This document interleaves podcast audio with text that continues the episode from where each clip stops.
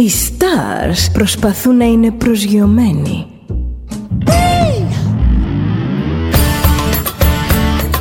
Ένα star είναι συνέχεια στον αέρα. Συνέχεια στον αέρα. Στο Δέλτα ζεις μαζί του.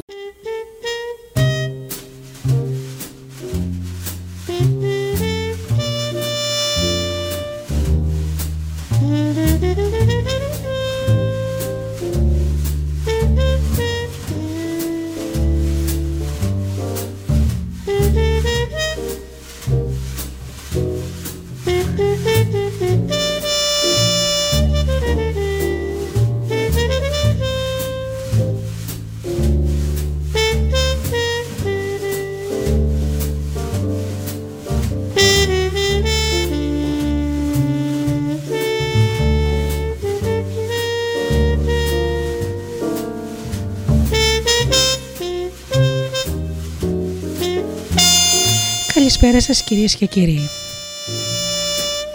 Είναι η εκπομπή «Άνθρωποι και ιστορίες» με τη Γεωργία Αγγελή.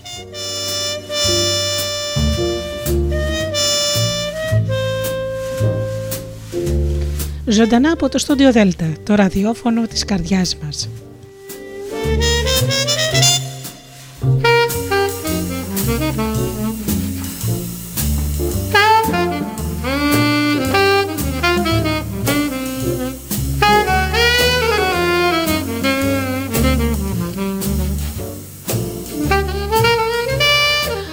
Και ιστορίες. Λοιπόν όπως κάθε Παρασκευή στις 8 με μένα κοντά σας στη Γεωργία Αγγελή.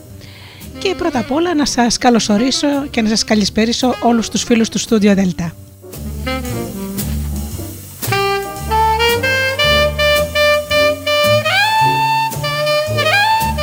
Σήμερα το θέμα της εκπομπής ανώτερες τεχνικές για όσους διψούν για μάθηση για τους ανθρώπους που θέλουν να μαθαίνουν διαρκώς ας πούμε μερικά πράγματα, τους τεχνικές, γιατί αντιστεκόμαστε στη μάθηση, την ανάληψη ευθύνης της ζωής μας και διάφορα άλλα.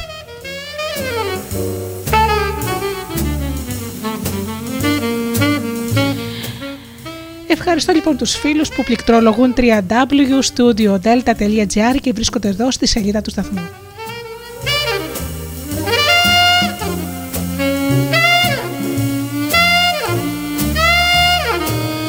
Φίλους να ευχαριστήσω που μας ακούν από κινητά και tablets.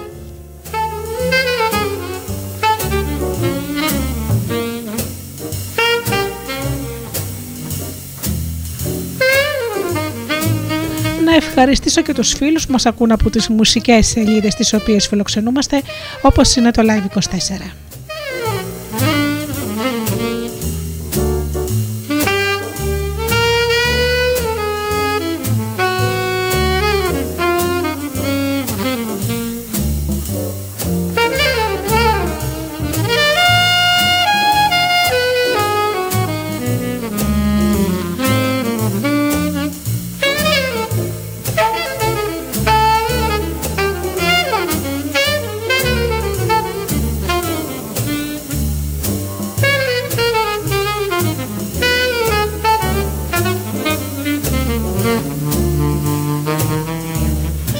Live24. τέλος να ευχαριστήσω τους συνεργάτες μου, τον Τζίμι, την Αφροδίτη και την Ωρα. Καλησπέρα σας.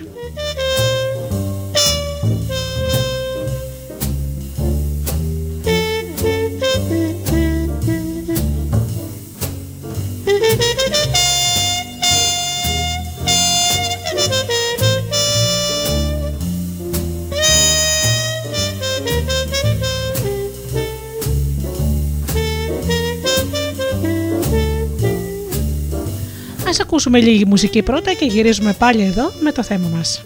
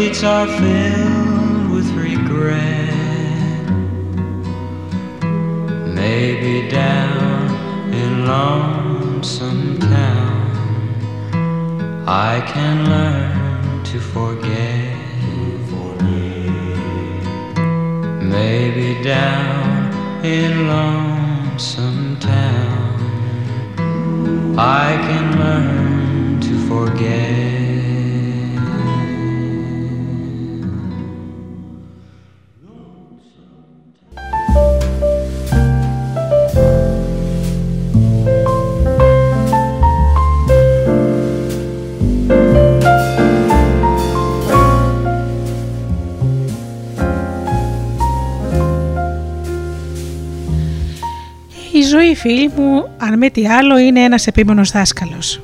Θα επαναλάβει το μάθημα ξανά και ξανά μέχρι να το μάθουμε. Πώς όμως γνωρίζει η ζωή ότι το μάθαμε; Καταρχήν το γνωρίζει από την αλλαγή της συμπεριφοράς μας, είτε της εσωτερικής είτε της εξωτερικής είτε και των δυο. Έως εκείνη τη στιγμή ακόμα και αν κατανοούμε κάτι με τη λογική δεν το έχουμε μάθει αληθινά. Το σχολείο εξακολουθεί να λειτουργεί. Τα καλά νέα είναι ότι τελικώς μαθαίνουμε ό,τι χρειάζεται να μάθουμε.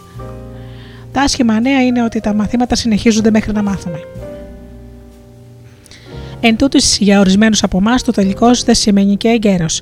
Αν υπάρχει κάτι που μπορούν να μάθουν το οποίο τελικώς θα κάνει τη ζωή τους πιο ευτυχισμένη, υγιέστερη, παραγωγικότερη, γιατί να με το μάθουν τώρα; Έτσι αποκτάμε ευτυχία, υγεία, παραγωγικότητα, νωρίτερα στη ζωή και που φεύγουμε; Πληθώρα και υπόδεινων ίσως μαθημάτων που θα μαθαίναμε στην πορεία μας.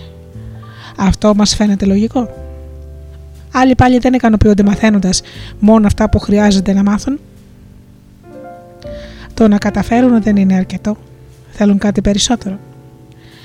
Αυτοί, όπως και εμείς, διψούν για μάθηση και είναι εκείνοι που διαβάζουν βιβλία, πηγαίνουν σε σεμινάρια, παρακολουθούν διαλέξεις και μαθαίνουν καινούρια πράγματα. Κάποιος είπε κάποτε ότι τα μόνα πράγματα που παρακινούν πεφωτισμένους ανθρώπους είναι η αγάπη και η περιέργεια. Δεν μπορούμε να σχολιάσουμε το στάδιο του διαφωτισμού μας, αλλά ένα μπορούμε να πούμε. Ελαμβάνοντας υπόψη το επίπεδο της περιέργειάς μας, είναι καλό που δεν είμαστε γάτες.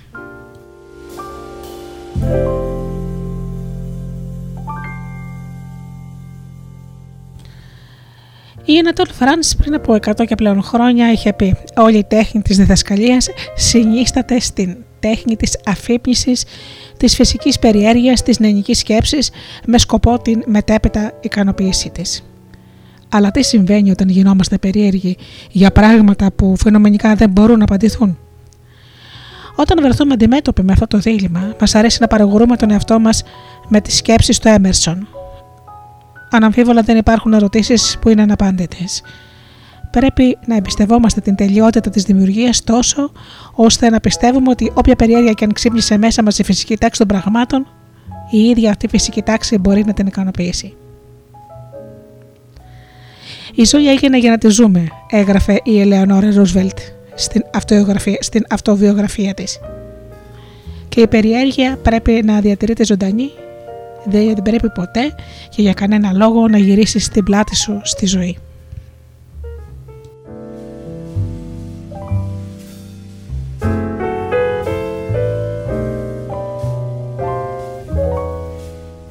Έτσι λοιπόν θα μοιραστούμε κάποιες τεχνικές για να βρούμε ικανοποιητικές απαντήσεις σε πράγματα για τα οποία είμαστε περίεργοι. Είναι τεχνικές σχεδιασμένες να επιταχύνουν τη διαδικασία της μάθησης. Παρεπιπτόντως, όλες αυτές οι τεχνικές είναι προαιρετικές. Κανείς δεν χρειάζεται να ξέρει ή να χρησιμοποιήσει τίποτα από όλα αυτά, ώστε να μάθετε απαραίτητα για τη ζωή και τα μαθήματα. Και εφόσον ο- έτσι έχουν τα πράγματα, δεν υπάρχει λόγος να γωνιάς σκεπτόμενος ότι αν δεν εμπεδώσεις αυτά τα μαθήματα, η ζωή σου θα είναι μια αποτυχία. Αυτές οι γνώσεις είναι μαθήματα. Κατ' επιλογή στο σχολείο της ζωής. Αν επιλέξεις να χρησιμοποιήσεις κάποια από όλα αυτά για δική σου ταχύρυθμη εκπαίδευση, καλώς. Σε παρακαλώ όμως μην περιμένεις και βεβαίως μην απαιτείς από τους άλλους να, επιταχύνουν- να επιταχύνουν και εκείνοι τη δική τους εκπαίδευσης στη ζωή. Πριν αρχίσουμε λοιπόν να εξετάσουμε γιατί οι άνθρωποι καταναλώνουν τόσο πολύ χρόνο αγωνιζόμενοι εναντίον της μάθησης, ας το δούμε σε λίγο. Γιατί εμείς ως είδος παρουσιαζόμαστε τόσο αντίθετοι με την εξερεύνηση νέων πραγμάτων. Αλήθεια, έχετε την περιέργεια να το μάθετε.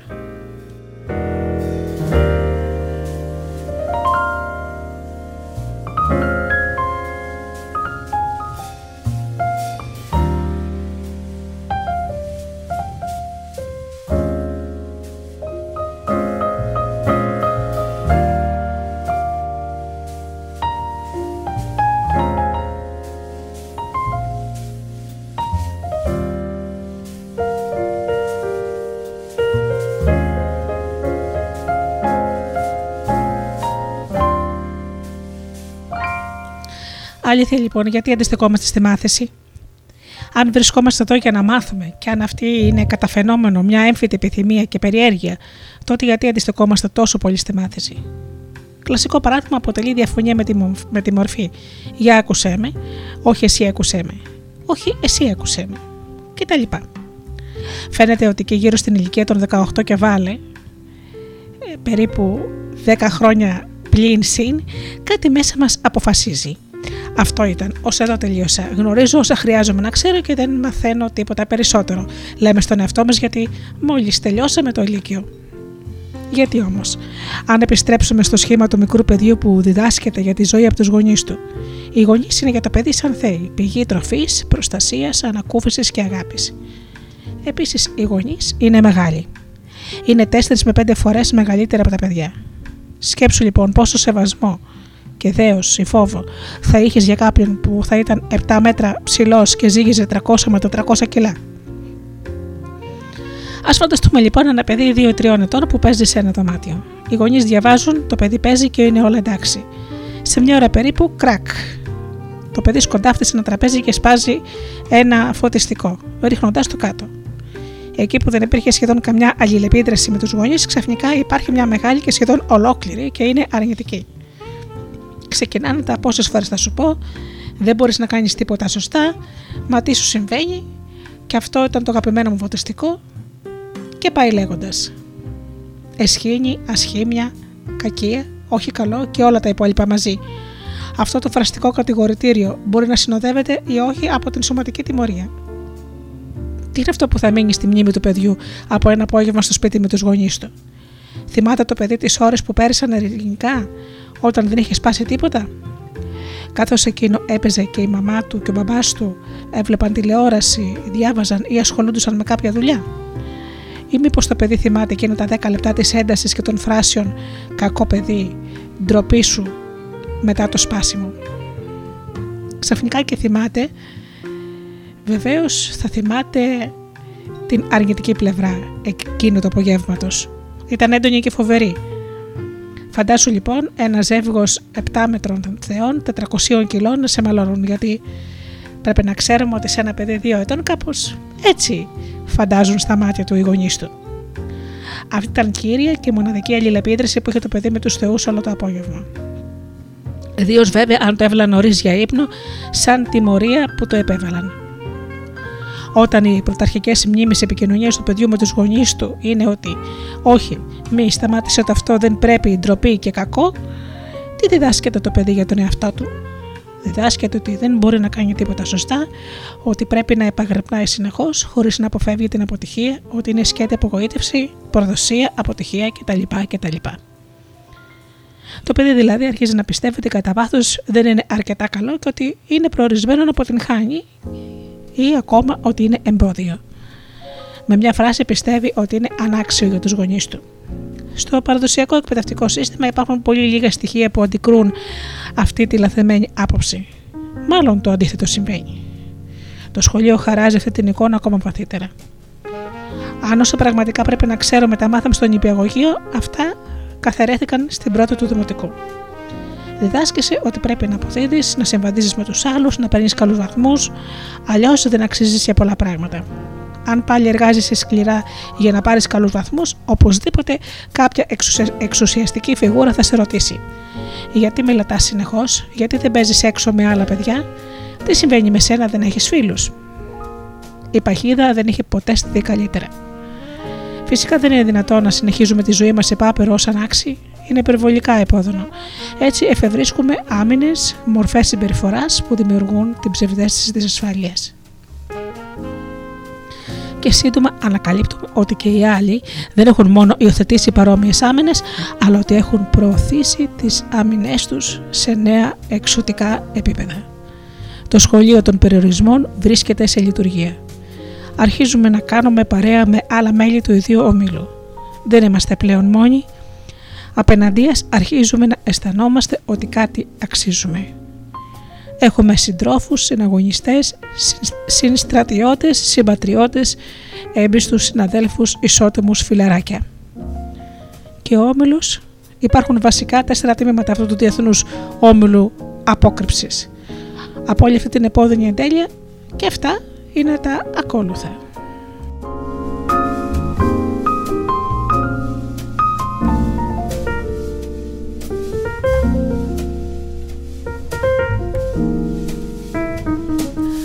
Επιγραμματικά είναι οι επαναστάτες, οι ανέστητοι, οι πρεζάκηδες, οι κυνηγοί της επιδοκιμασίας.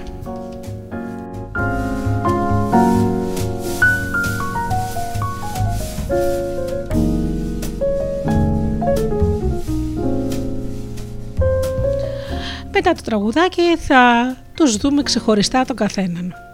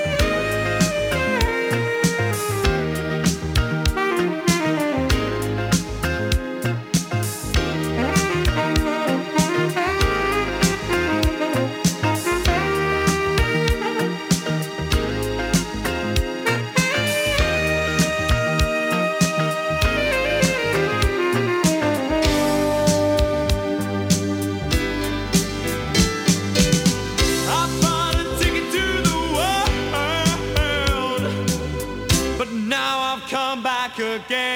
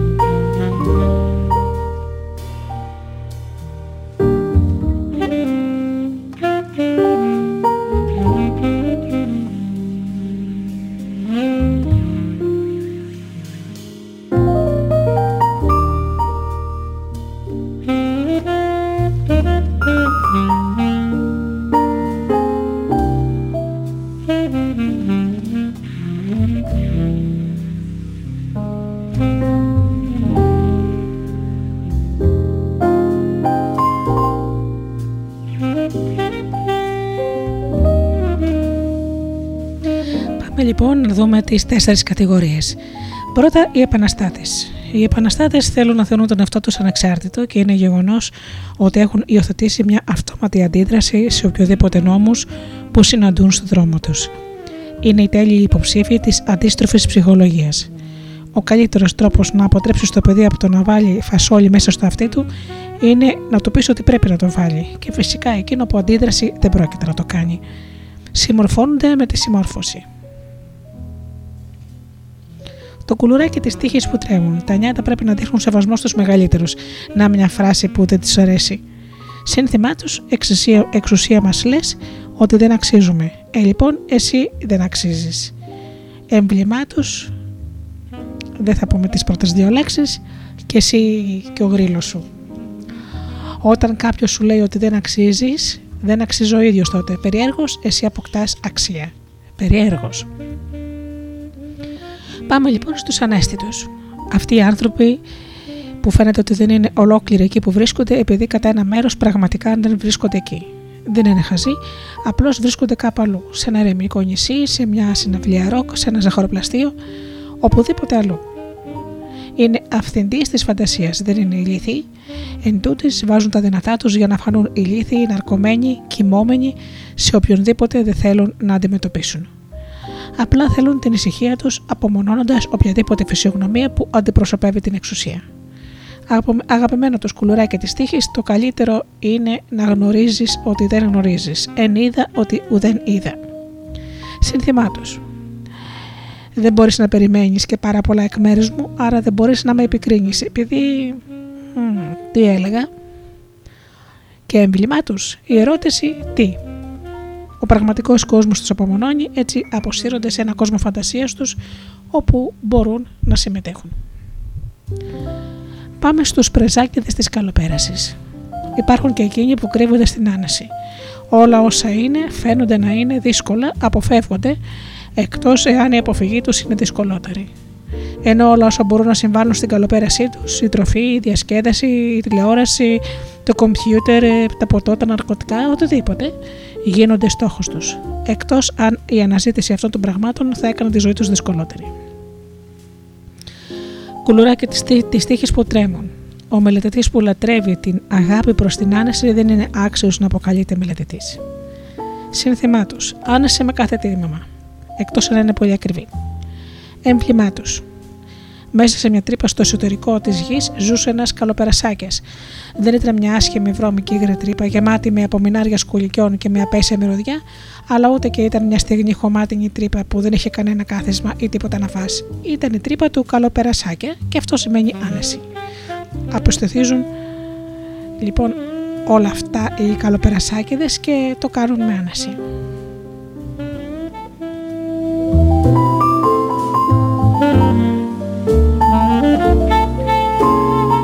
Η κυνηγή της επιδοκιμασίας ο καλύτερος τρόπος για να αποδείξεις την αξία σου είναι να έχεις όσους περισσότερους ανθρώπους μπορείς να σου λένε πόσο υπέροχος άνθρωπος είσαι.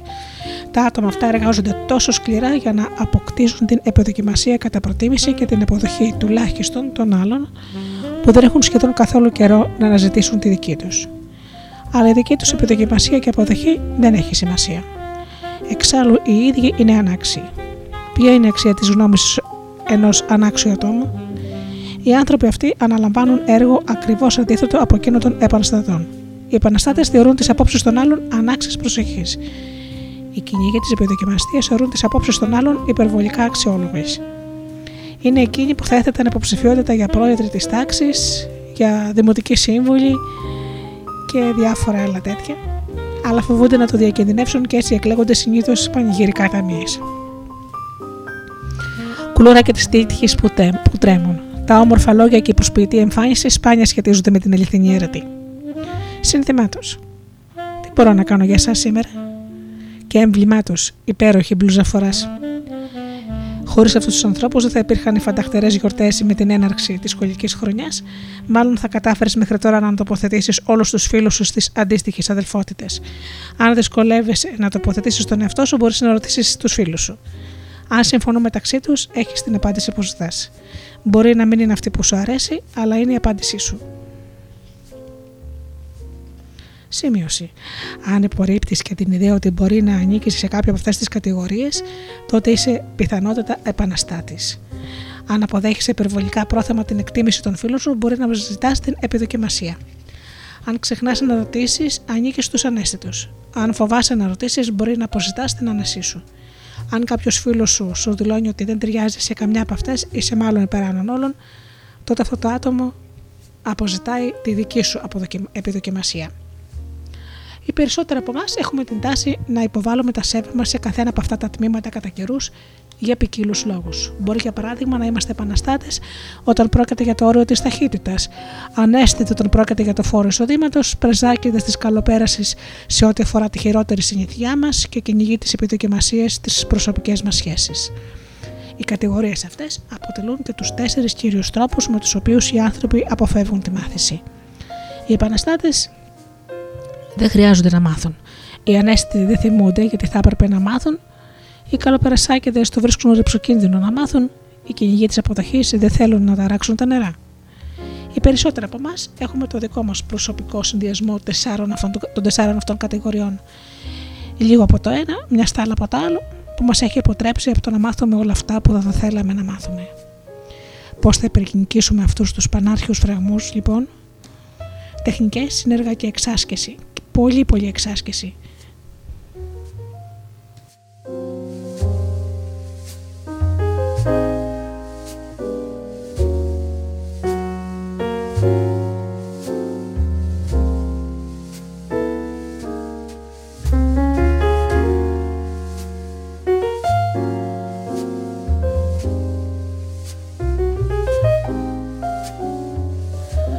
Μια από τις αποτελεσματικότερες τεχνικές για εκείνους που διψούν για μάθηση είναι και μια από τις παλαιότερες. Αλλά μια από τις πρώτες που συναντούν την αντίστασή μας, ο κανόνας. Αμέσως μόλις μπορέσαμε, το αργότερο μέχρι τα δυο μας χρόνια για τους οργοπορημένους, μάθαμε να παρακάμπτω με τους κανόνες.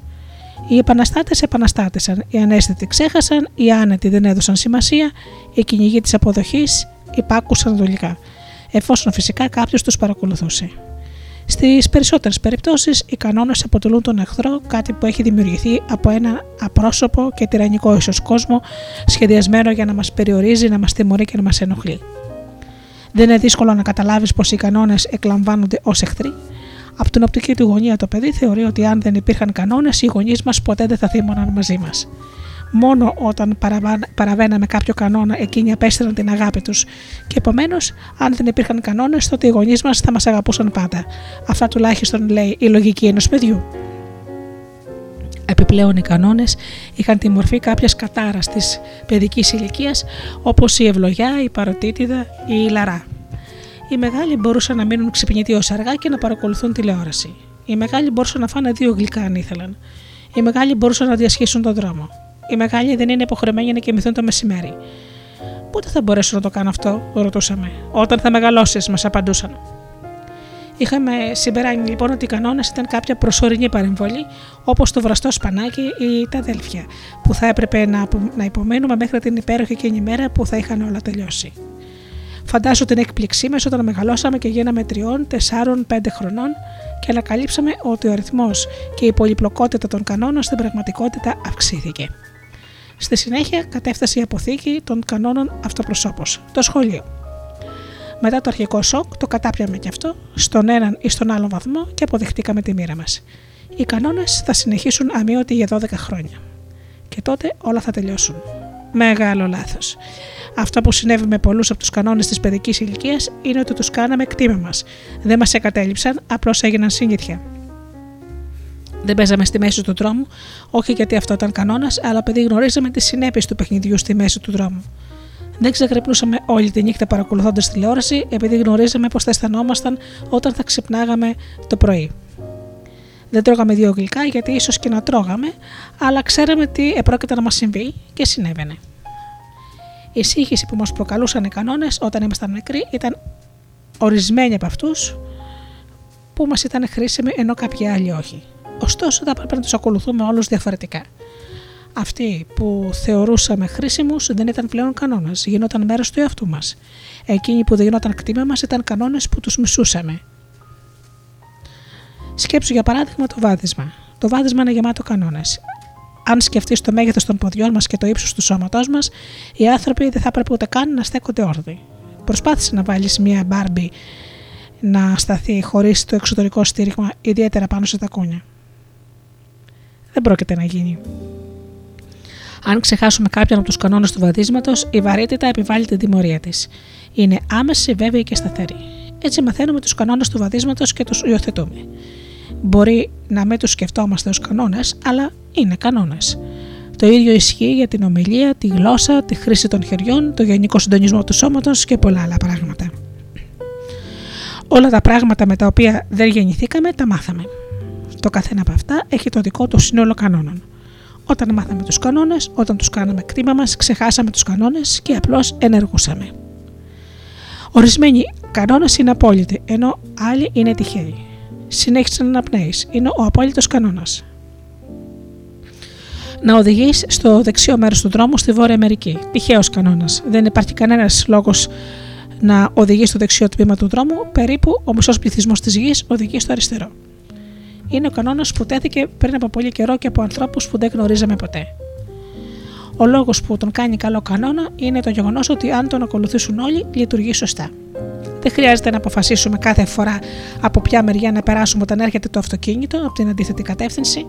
Έτσι κερδίζουμε χρόνο, αποφεύγουμε την ένταση της προσοχής, την ανησυχία και πολύ σημαντικότερο, αποφεύγουμε την απώλεια της ζωής μας. Ορισμένοι κανόνες που πρέπει να ακολουθήσεις είναι για να κάνεις το χρέος σου. Μπορεί να γνωρίζεις κάποιο καλύτερο τρόπο να πραγματοποιήσεις κάτι, δηλαδή μπορεί να γνωρίζεις έναν νέο κανόνα που είναι καλύτερος από τον παλιό, αλλά για να εφαρμόσεις τον βελτιωμένο κανόνα θα πρέπει να ακολουθήσεις τον παλιό για ένα διάστημα. Είναι γεγονός ότι από τη στιγμή που θα κυριαρχήσεις τον παλιό κανόνα γίνεσαι αφεντικό και τα αφεντικά μπορούν να αλλάζουν ό,τι επιθυμούν. Όταν είσαι επιτυχημένος σε κάτι, το να αλλάξεις τον τρόπο που το κάνεις θεωρείται πρωτοτυπία. Αν δεν έχεις ακόμα κυριαρχήσει τον παλιό τρόπο, θεωρείται επανάσταση. Βεβαίως, δεν υποστηρίζουμε το συμβιβάσου και θα είσαι ευτυχισμένος. Παραπτώντω, το να είσαι συνεχώς ευτυχής είναι ένα από τα πιο συμβιβαστικά πράγματα που μπορείς να κάνεις.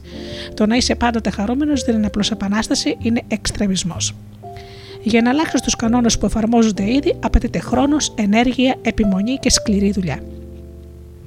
Στη διάθεση, όμως, στη διάθεση σου όμως έχεις περιορισμένα αποθέματα από αυτά τα προσόντα. Διάλεξε λοιπόν με προσοχή τους κανόνες που θέλεις να αλλάξεις. Αυτό που προτείνουμε είναι να αλλάξεις την άποψή σου για τους κανόνες.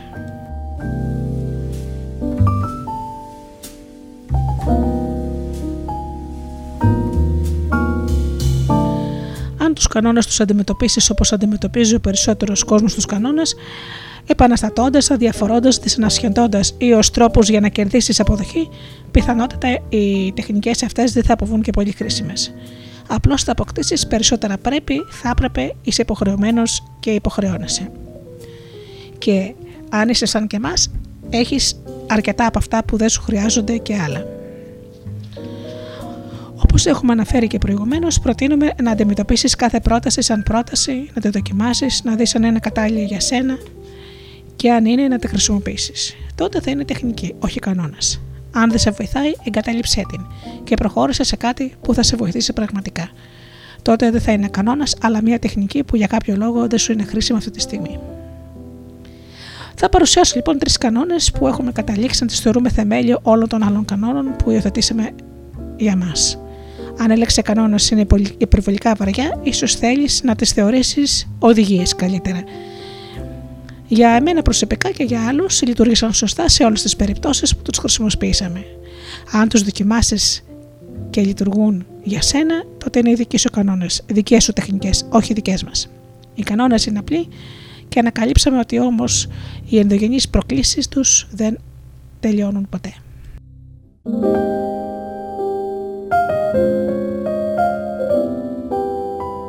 Πρώτος κανόνας. Μην πληγώνεις τον εαυτό σου και μην πληγώνεις τους άλλους. Αρχίζουμε από το υλικό επίπεδο. Μην χτυπάς τους ανθρώπους, μην τους κλέβεις, μην τους χτυπάς στο κεφάλι. Όλα αυτά είναι σχετικά εύκολο να οριστούν. Περνάμε σε ένα πιο ανεπαίσθητο επίπεδο.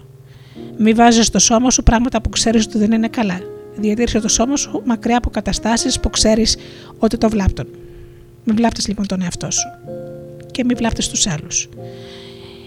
Και συνεχίζουμε σε πνευματικά και συναισθηματικά επίπεδα. Μην επικρίνεις τον εαυτό σου και τους άλλους.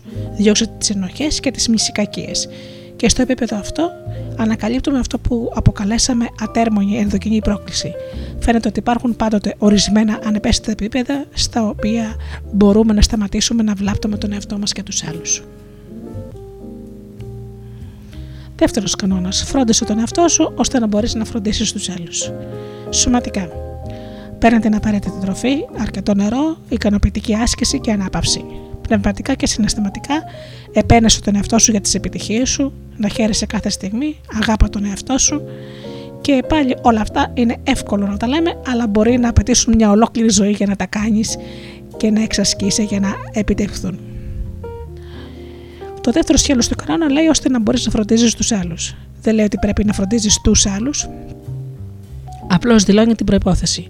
Πρέπει πρώτα να φροντίζεις τον εαυτό σου, ώστε να μπορέσει να φροντίζεις τους άλλους. Που απαιτείται για να έχεις αυτή την πρόθεση είναι ο κανόνας που απαιτείται. Αν πρώτα δεν φροντίζεις τον εαυτό σου, δεν είσαι σε θέση να φροντίσεις κανέναν άλλον. Αν πραγματικά δεν φροντίζεις τον εαυτό σου, άλλοι θα έχουν τη φροντίδα σου.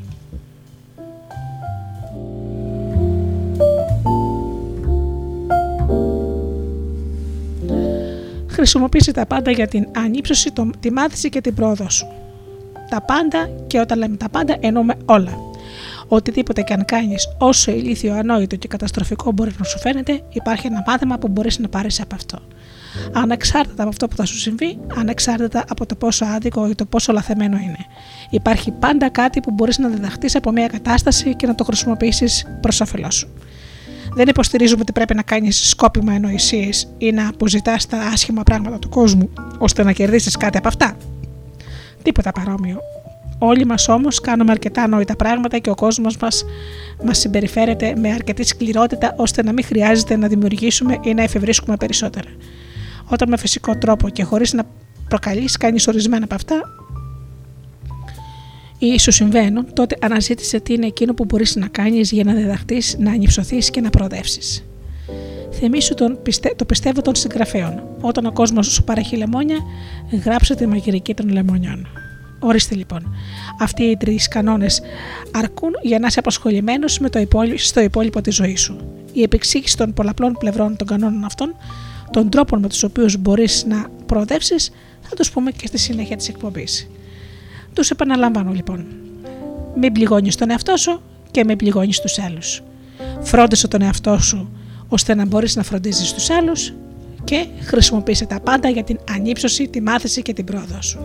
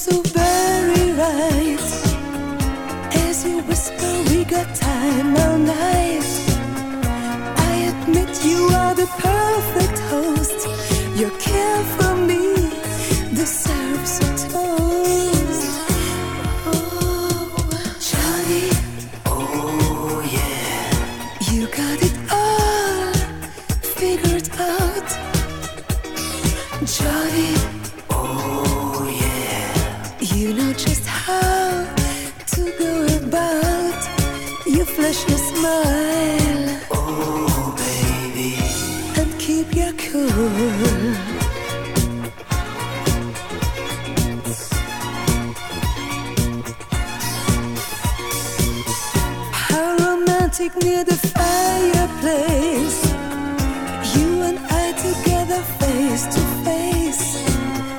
Guess you're certain I'm no match for you. I'll do what all the others do. Much as I admire your strategy, I'm afraid it just won't work with me.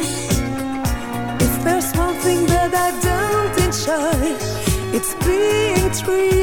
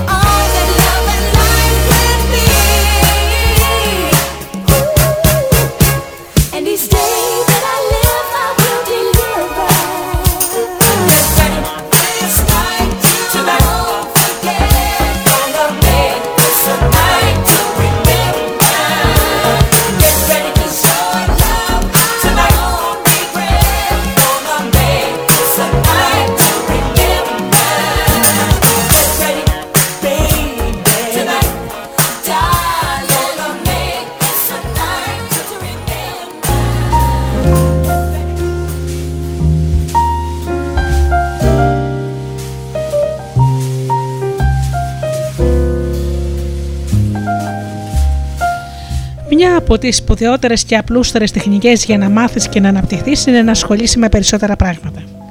Αυτό μπορεί να σχετίζεται, αλλά μπορεί και να μην σχετίζεται με μεγαλύτερη δραστηριότητα. Δεν εννοούμε απαραίτητος περισσότερες ενέργειες, αλλά μεγαλύτερη συμμετοχή.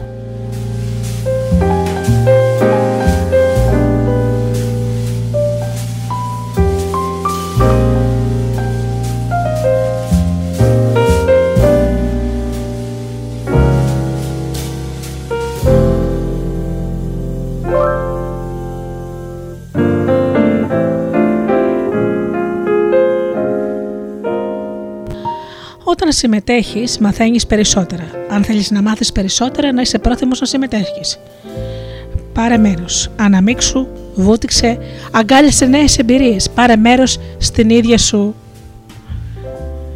τη ζωή.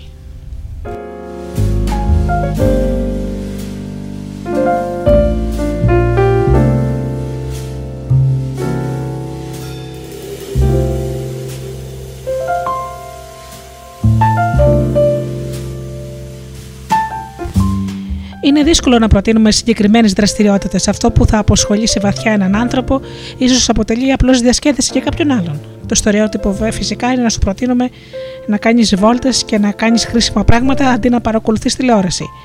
Αλλά με την επανάσταση πλέον του ίντερνετ ε, και με τόσα κανάλια που υπάρχουν ε, που μπορείς να δεις από το Nova ε, ή το Κοσμοτέ, κάνω και διαφήμιση κιόλας.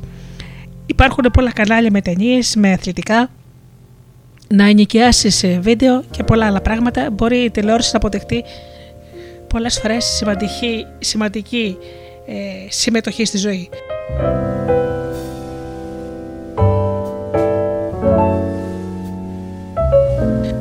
Το θέμα δεν είναι το τι κάνεις, αλλά το πώς αντιμετωπίζεις αυτό που κάνεις. Σε απορροφάει δραστηριότητα με ενεργητικό τρόπο.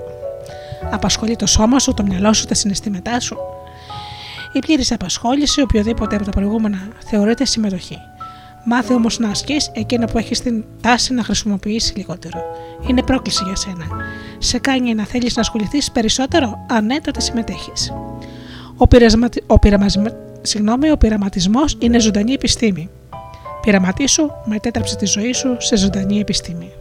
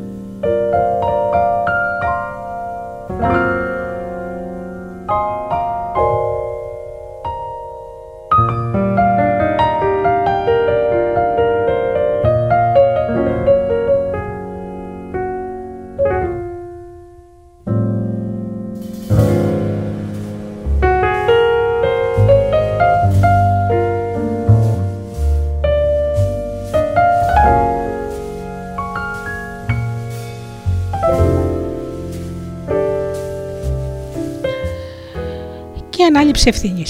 Άλλη τεχνική. Στους κύκλους λοιπόν εκείνων που ασχολούνται με την ανάπτυξη της προσωπικότητας γίνονται εκτεταμένες συζητήσεις για την ανάληψη ευθύνης. Όπου πας, ακούς ανθρώπους να αναφωνούν. Θα αναλάβω την ευθύνη μου. Θα αναλάβω την ευθύνη μου στο θέμα της ζωής μου.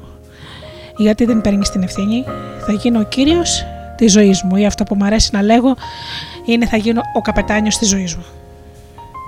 Η ανάληψη ευθύνης είναι περίφημη ενέργεια, αλλά πολλοί άνθρωποι παραμενεύουν τι ακριβώς είναι εκείνο για το οποίο μπορούν να αναλάβουν ευθύνες. Όσο μπορούμε να γνωρίζουμε από μεριάς μας, το μόνο πράγμα για το οποίο μπορείς να λάβεις ευθύνη είναι μόνο ένα, φίλοι μου. Μόνο για το χώρο που περικλείει το δέρμα του σώματός σου. Αυτό είναι όλο. Οτιδήποτε και ιδιαίτερα οποιοδήποτε άλλο ή άλλος δεν ανήκει σε εκείνα για τα οποία μπορείς να αναλάβεις ευθύνη. Αν λάβεις υπόψη σου την απεραντοσύνη του σύμπαντος, τότε ο χώρος που περικλείει το δέρμα του σώματός σου δεν είναι και πολύ μεγάλος. Σκέψου όμως τα πράγματα που συμπεριλαμβάνονται σε αυτόν.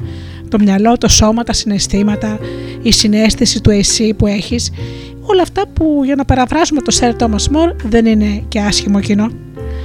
Ακόμα και αν μπορούσαμε να αναλάβουμε ευθύνη για ανθρώπους άλλους, ακόμα και για τα παιδιά μας. Ναι, γιατί σίγουρα θα το σκεφτεί κάποιος και τα πράγματα έξω από εμάς, η πρώτη μας δουλειά, ακόμα και τότε, θα ήταν να αναλάβουμε την ευθύνη πρώτα για τον εαυτό μας. Πώς είναι όταν έχεις αναλάβει λοιπόν την ευθύνη της ζωής σου, θα είσαι ο κύριος των σκέψεών σου. Ποτέ δεν θα ανακαλύπτεις τον εαυτό σου να σκέφτεσαι πράγματα τα οποία δεν θα ήθελες να σκεφτείς. Η πνευματική σου εστίαση θα έχει στόχους, θα είναι πάντα δημιουργική και θετική.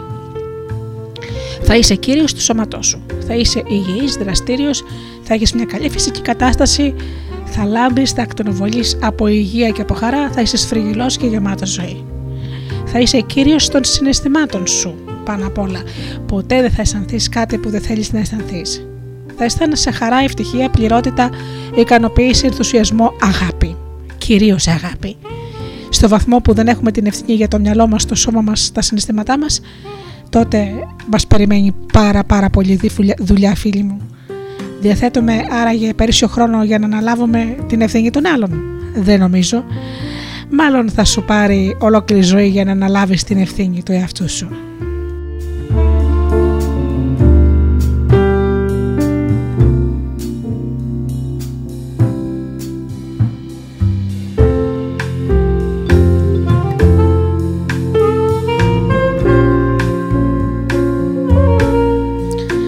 Πάμε σε μια άλλη τεχνική λοιπόν. Διεύρυνε το μυαλό σου, δυνάμωσε το σώμα σου, περιφρούρησε τα συναισθήματά σου.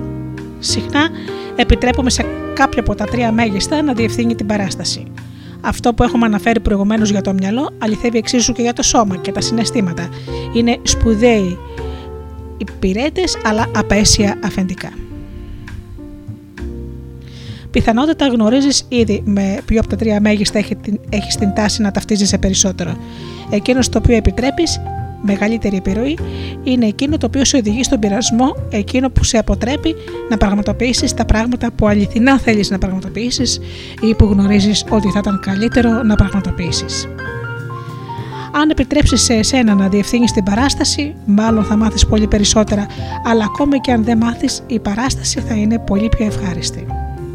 Δεν είναι όμορφο όταν επιλέγεις εσύ τις ταινίες που θέλεις να δεις; Μα και βέβαια θα ακούσεις τις συμβουλές του μυαλού, του σώματος και των συναισθημάτων σου. Αλλά εσύ πάρε την απόφαση να κινηθείς προς την κατεύθυνση που θέλεις. Πώς, όριστε μερικές προτάσεις.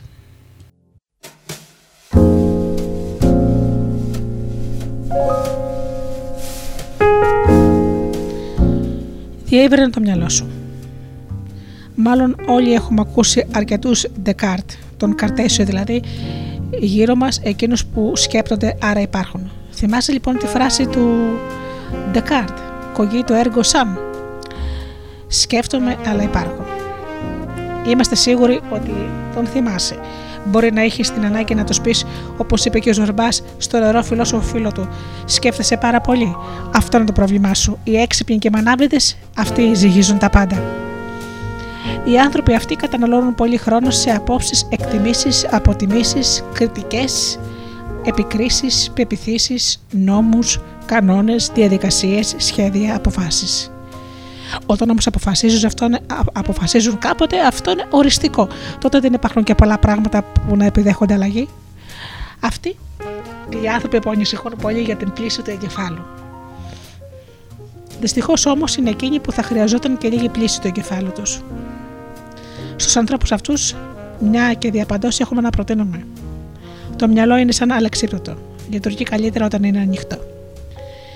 Οι πνευματικοί άνθρωποι ανάμεσά μας μπορούν να διαμαρτυρηθούν λέγοντας ότι λέμε αμπελοφιλοσοφίες.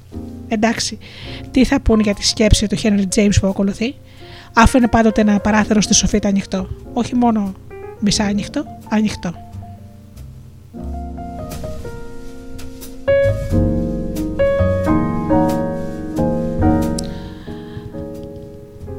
Το άλλο λοιπόν, δυνάμωσε το σώμα σου. Αν δεν πραγματοποιείς αυτά που θέλεις να κάνεις επειδή είσαι υπερβολικά κουρασμένος ή υπέρβαρος ή αδύναμος, ή αν ανησυχείς ότι κάποιος άνθρωπος, κάποιο μικρόβιο, κάποια κακιά στιγμή σου έχει στήσει καρτέρι για να σε εξοντώσει, τότε το σώμα σου κυριαρχεί απάνω σου. Ορισμένοι άνθρωποι διατηρούν μακροσκελείς καταλόγους σωματικών αιτιών που δεν τους επιτρέπουν να ενεργήσουν. Αρρωσταίνουν εύκολα, έχουν πονοκεφάλους, θλάσεις, εξαρθρώσεις, σπασίματα, αρρώστιες που τους βασανίζουν. Μήπως αυτά είναι που σε ταλαιπωρούν. Καιρός να κυριαρχήσεις στο σώμα σου. Σήκω, άρχισε να κινείσαι, ξεκίνα να λειτουργείς. Αν χρειάζεται να χάσεις βάρος, ε, δες έναν επαγγελματία, κάνε οτιδήποτε. Γυμνάσου. Το σώμα σου είναι το όχημά σου, σαν το αυτοκίνητό σου. Αν δεν κατευθύνεις το σώμα σου, τότε ενεργείς το ίδιο ανόητα με το να αφήνεις το αυτοκίνητό σου να επιλέξει μόνο του την κατεύθυνση. Βγάλ το από το χώρο που είναι σταθευμένο, πάτησε τον γκάζι και ξεκίνα. Το σώμα σου σου ανήκει. Ή το χρησιμοποιείς ή το χάνεις. Με την προπόθεση ότι το ξεκουράζεις αρκετά, το σώμα σου αναπτύσσεται με τη δραστηριότητα. Μην αφήνεις το σώμα σου να σε σταματήσει από το να κάνεις αυτά που θέλεις. Σήκω, ενέργησε όπως και να έχουν τα πράγματα. Όταν κάνεις την κίνηση, θα δεις ότι η ενέργεια που δεν υπήρχε πριν από ένα δευτερόλεπτο υπάρχει. Μην περιμένεις να αισθανθείς την ενέργεια πριν ενεργήσεις, ξεκίνα εσύ να ενεργείς. Ενέργησε και η ενέργεια θα σε ακολουθήσει.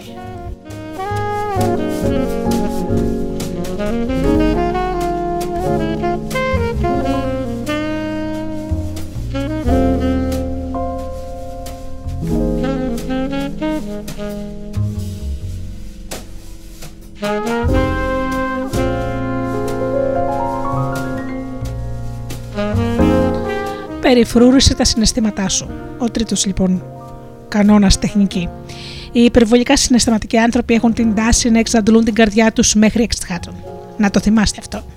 Ενεργούν ή καλύτερα αποτυγχάνουν να ενεργήσουν λόγω των πραγμάτων που αισθάνονται. Αλλά τι αισθάνονται συνήθως, φόβο, με τη φράση Τι θα γίνει αν. Ενοχές, λένε τη φράση Αν δεν το κάνω τότε θα συμβεί αυτό και αυτό. Απογοήτευση, εγκαταλειμμένος ξανά και αναστενάζουν. Ξανά μόνος, όπως ήταν φυσικό, καινούριος αναστεναγμός. Αυτοί οι άνθρωποι αποφεύγουν τα γεγονότα, τα οποία μπορεί να τους ξυπνήσουν τα συναισθήματά τους και ειδικότερα τα συναισθήματα του φόβου, των ενοχών, της απογοήτευσης. Τα υπότενα δηλαδή.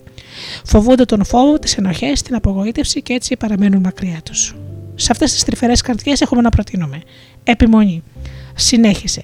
Νιώσε φόβο, αλλά ενέργησε ούτως ή άλλως. Αν και η φράση πεθαίνα από φόβο χρησιμοποιείται συχνά από συναισθηματικούς ανθρώπους, πολύ λίγοι άνθρωποι πέθαναν στην πραγματικότητα από το φόβο τους. Τα συναισθήματα δεν είναι έθραυστα, υπάρχουν για να τα χρησιμοποιούμε. Χρησιμοποιώντας τα ενισχύεις και ενισχύεις και την επιρροή σου επί των συναισθημάτων σου. Τοποθέτησε συνειδητά τον εαυτό σου σε καταστάσεις που λόγω των συναισθημάτων σου θα ήθελες να αποφύγεις.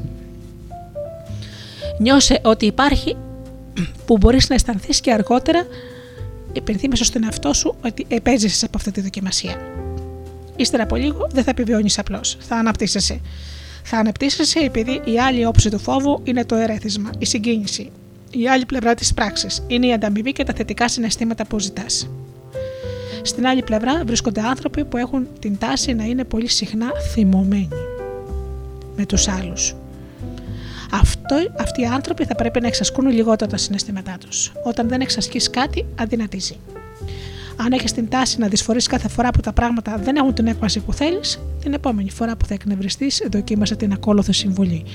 Αντί να εξασκήσεις τα συναισθήματά σου, εξάσκησε το σώμα σου.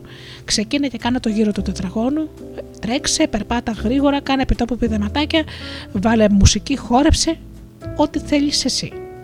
Αυτές οι ενέργειες μπορεί να φανούν ανόητες σε μερικούς, αλλά μάλλον προτιμούν το μικρό σου διάλειμμα άσκησης από τις φωνές, τα ξεσπάσματα, τα κλάματα, την κρίνια που τόσο συχνά έχουν να αντιμετωπίσουν από όσους εκνευρίζονται εύκολα.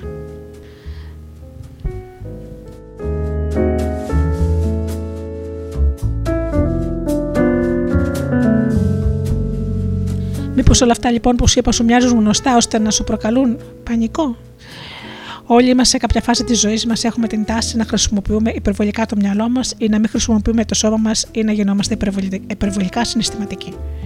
Αν έχεις περιορίσει τις ειδικότητές σου σε 2-3 και δυσκολεύεσαι να επιλέξεις ανάμεσά τους, τότε η αφοσίωσή σου να μοιράζεται. Αυτό δεν είναι σπάνιο. Ορισμένοι άνθρωποι, για παράδειγμα, εμφανίζουν το συνδυασμό υπερβολικής χρήσης συναισθημάτων και σωματικών προβλημάτων.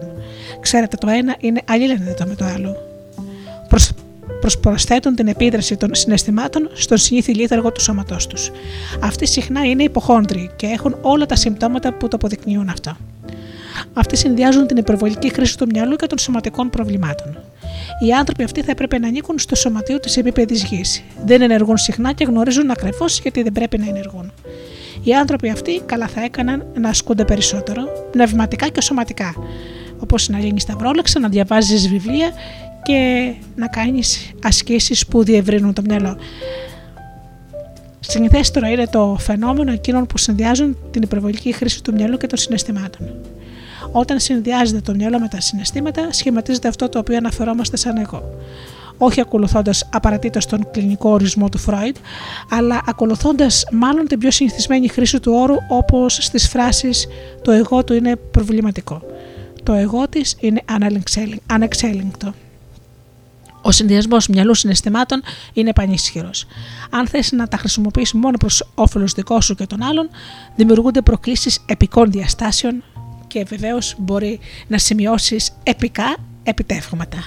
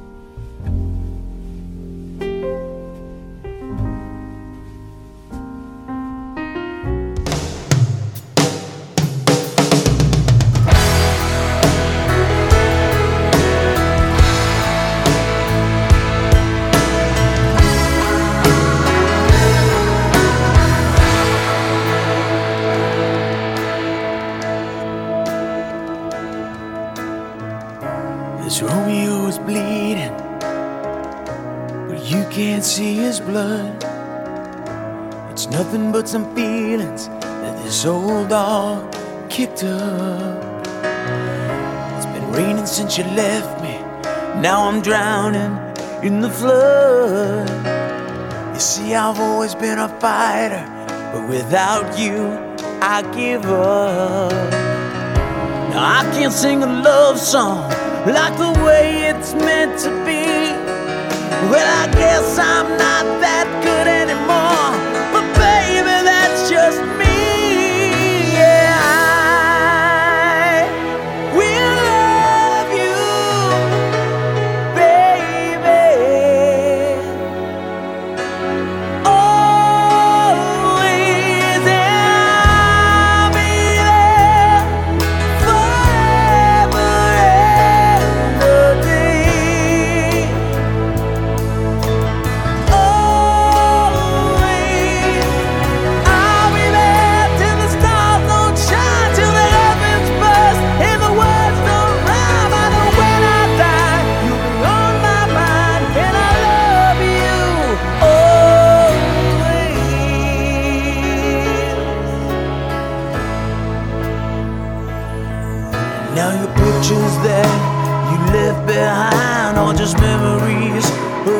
Different life. Something made us laugh, something made us cry, one that made you have to say goodbye. What I'd give to run my fingers through your hair, touch your lips, to hold you near when you say your prayers. Try to understand, I've made mistakes, I'm just a man. When he holds you close, when he pulls you near, when he says the words you've to hear. I wish I was him, but those words are mine to say to you till the end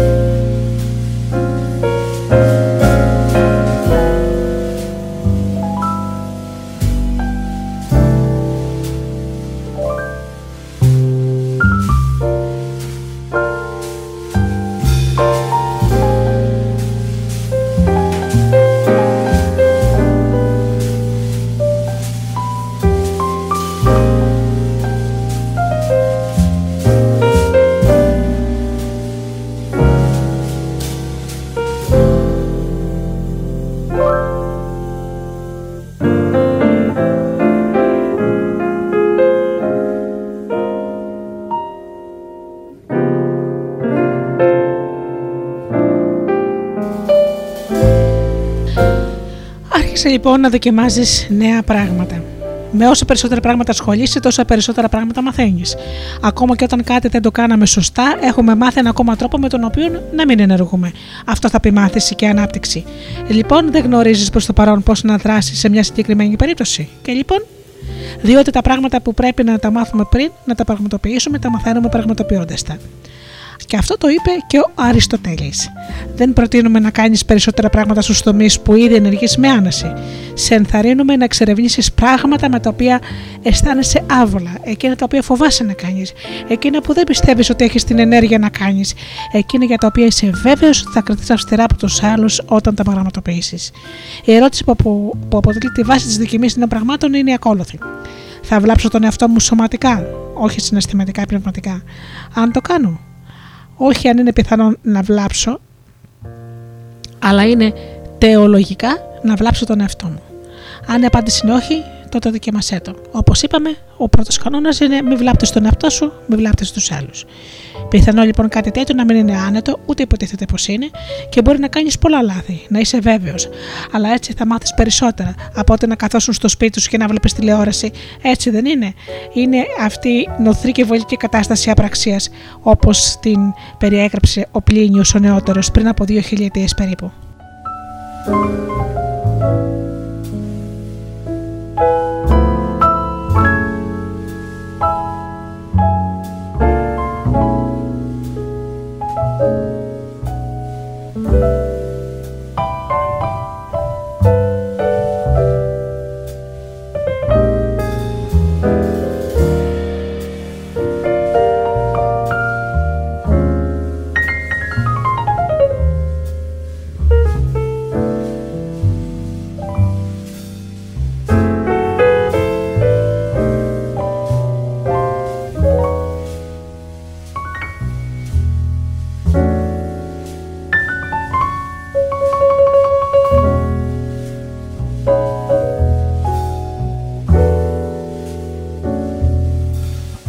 Η αποδοχή είναι τόσο σπουδαίο αγαθό, ώστε ορισμένοι τη χαρακτηρίζουν ως τον πρώτο κανόνα της προσωπικής ανάπτυξης. Η αποδοχή είναι να βλέπεις τα πράγματα όπω έχουν και να λες: Έτσι έχουν τα πράγματα.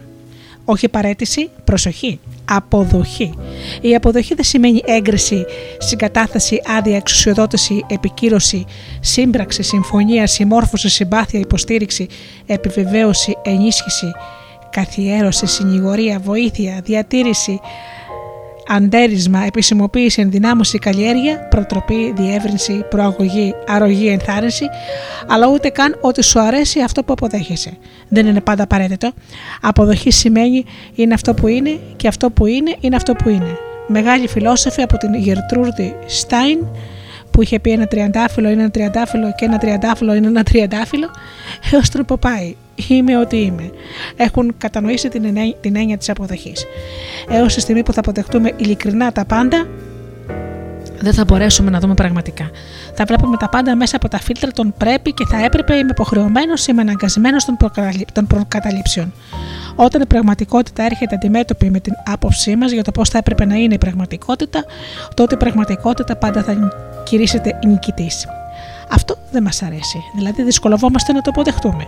Έτσι, μαχόμαστε την πραγματικότητα και εκνευριζόμαστε είτε την αγνοούμε και γινόμαστε ανέστητοι. Αν ανακαλύπτεις ότι είσαι εκνευρισμένος ή ανέστητος, τα λαντάβεις ανάμεσα στα δύο. Και για κάτι θα πρέπει να αναρωτηθείς. Τι είναι εκείνο που δεν αποδέχομαι στη συγκεκριμένη περίπτωση; Η αποδοχή δεν είναι παθητική κατάσταση, η κατάσταση αδράνειας. Δεν υποστηρίζουμε ότι θα μπορείς να, αλλα- ότι δεν μπορείς να αλλάξεις τον κόσμο, να μετατρέψεις το κακό σε καλό ή να αντικαταστήσεις το άσχημο με το ωραίο. Αντιθέτως, η αποδοχή είναι το πρώτο βήμα για την κάθε επιτυχημένη ενέργεια. Αν δεν αποδεχτείς πλήρως μια κατάσταση όπως ακριβώς είναι, θα δυσκολευτείς πάρα πολύ να την αλλάξεις. Επιπλέον, αν δεν αποδεχτείς πλήρως μια κατάσταση, δεν είσαι σε θέση να αναγνωρίζεις πραγματικά αν θα έπρεπε να την αλλάξεις. Όταν αποδέχεσαι, τότε χαλαρώνεις, ελευθερώνεσαι και αποκτάς υπομονή. Μια τέτοια κατάσταση αποτελεί ευχάριστη και αποδοτική θέση και για συμμετοχή, αλλά και για, υποχ... και για αποχώρηση. Το να παραμένεις και να αγωνιστείς, ακόμη και για ευχάριστα πράγματα, πόσες φορές προσπάθησες σκληρά να διασκεδάσεις, ή να απομακρυνθεί με αηδία και φόβο, δεν είναι ο πιο σημαντικός τρόπος να ζεις. Είναι εν τούτης το αναπόφευκτο αποτέλεσμα της μη αποδοχής. Χρησιμοποίησε λοιπόν λίγο χρόνο και αναλογήσου κάποια κατάσταση με την οποία δεν είσαι ευχαριστημένος.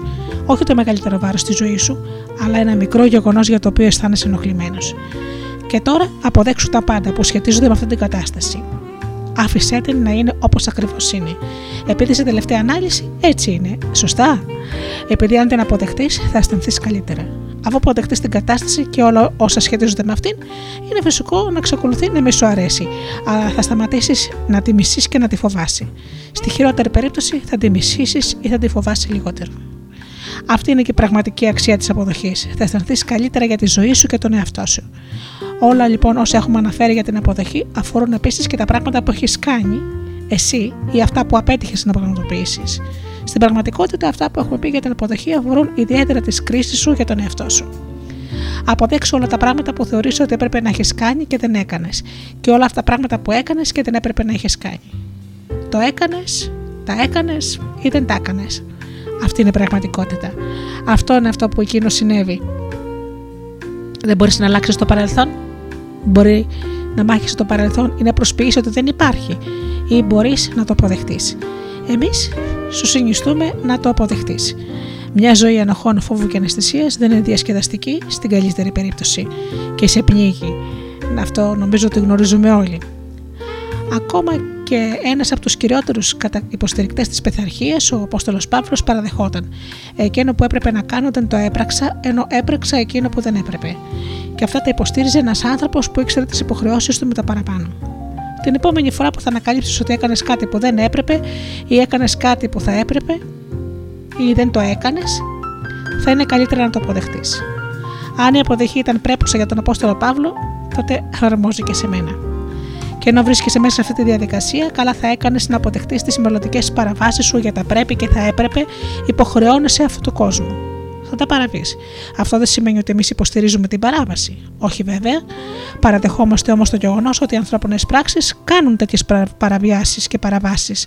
Ενώ εσύ αν εσύ δεν έχεις ακόμα παραδεχτεί ότι είσαι ανθρώπινη ύπαρξη, με όλη τη μεγαλοπρέπειά της και τον παραλογισμό που συνεπάγεται κάτι τέτοιο, τότε ίσως είναι πλέον καιρός να το κάνεις. Όταν βρίσκεσαι στην κατάσταση της μη αποδοχής, είναι δύσκολο να μάθεις. Μια σφιγμένη γροθιά δεν ανοίγει για να πάρει δώρο, αλλά και η σφιγμένη ψυχή, η γραποποιημένη σφιχτά από την αντίσταση κατά της πραγματικότητας που δεν πρέπει να γίνει αποδεκτή. Δεν μπορεί να δεχτεί με ευκολία ένα μάθημα. Χαλάρωσε αποδέξω αυτά που έχουν συμβεί. Είτε έχουν γίνει από σένα, είτε έγιναν από κάποιον άλλον. Τότε αναζήτησε το μάθημα. Όλα όσα συμβαίνουν στη ζωή μπορεί να μην είναι ευχάριστα, αλλά μπορείς να απολαύσεις το γεγονός ότι ανεξάρτητα από το ό,τι συμβαίνει,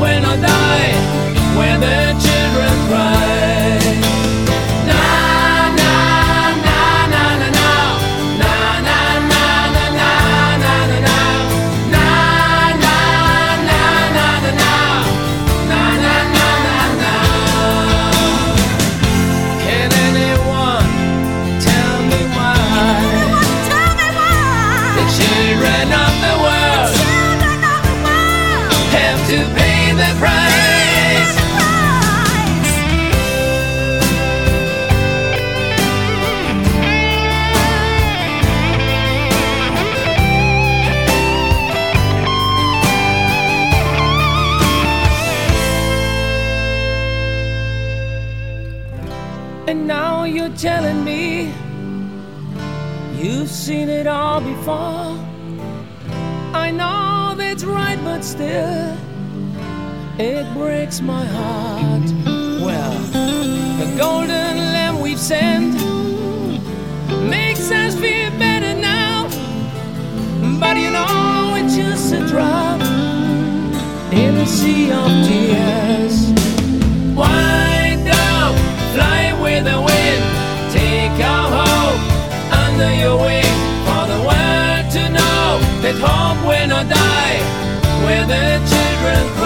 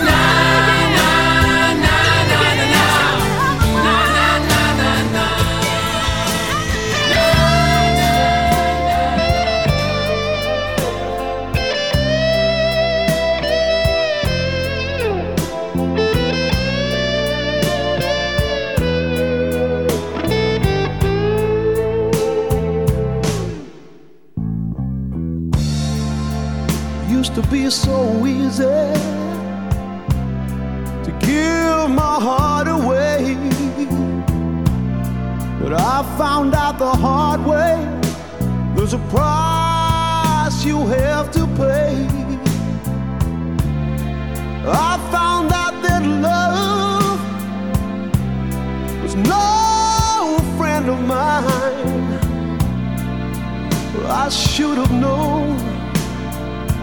Time after time, so long. It was so long ago, but I've still got the blues for you.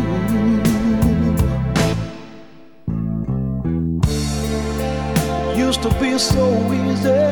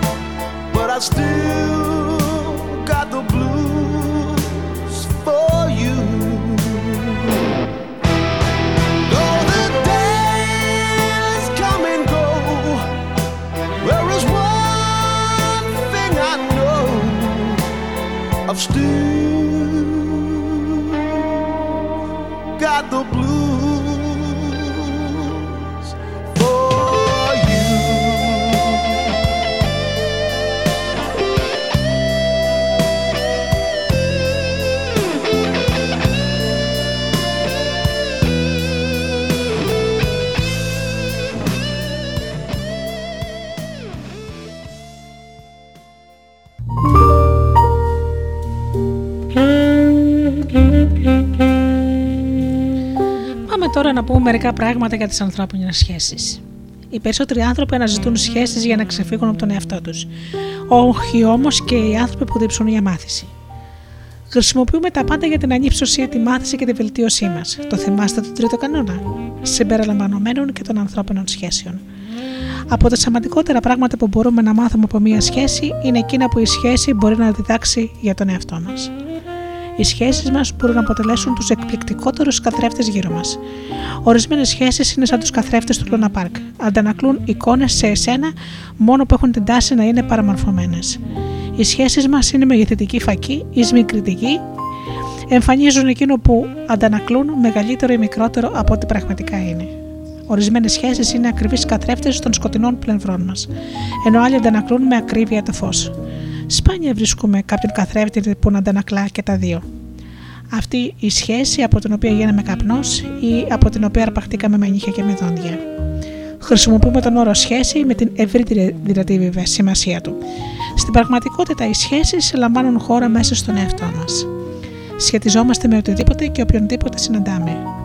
Έχεις ποτέ διαβάσει κάποιο βιβλίο από συγγραφέα που έχει από καιρό αποτινάξει κάθε ηθικό κέλυφο από πάνω του και να αισθανθείς ότι σχετίζεται, σχετίζεσαι μαζί του; Ή μήπως αισθάνθηκες κάποτε συνάφεια με ένα κινηματογραφικό χαρακτήρα, γνωρίζοντας καλά ότι αυτός ο άνθρωπος ούτε καν υπήρχε; Αυτά που διαδραματίζονται μέσα στον εαυτό μας, γύρω από τα πρόσωπα και τα πράγματα με τα οποία επιλέγουμε να έχουμε σχέσεις, αποτελούν και τις σημαντικότερες τεχνικές ολόκληρου του φάσματος. Την επόμενη φορά που θα σκεφτείς για κάποιον σε μισό, ρώτησε τον εαυτό σου. Τι από εκείνα που μισώ στον εαυτό μου μου θυμίζει αυτός ο άνθρωπος, και την επόμενη φορά που θα σκεφτείς για κάποιον σε αγαπώ, ρώτησε τον εαυτό σου. Τι είναι αυτό το στοιχείο του εαυτού μου που αγαπώ και το αναγνωρίζω στο πρόσωπο αυτού του ανθρώπου; Στις απαντήσεις και στην αποδοχή των απαντήσεων αυτών των ερωτήσεων βρίσκεται η βάση όχι μόνο για την ανακάλυψη του εαυτού σου, αλλά και για τις ευχάριστες και παραγωγικές σχέσεις με τους άλλους.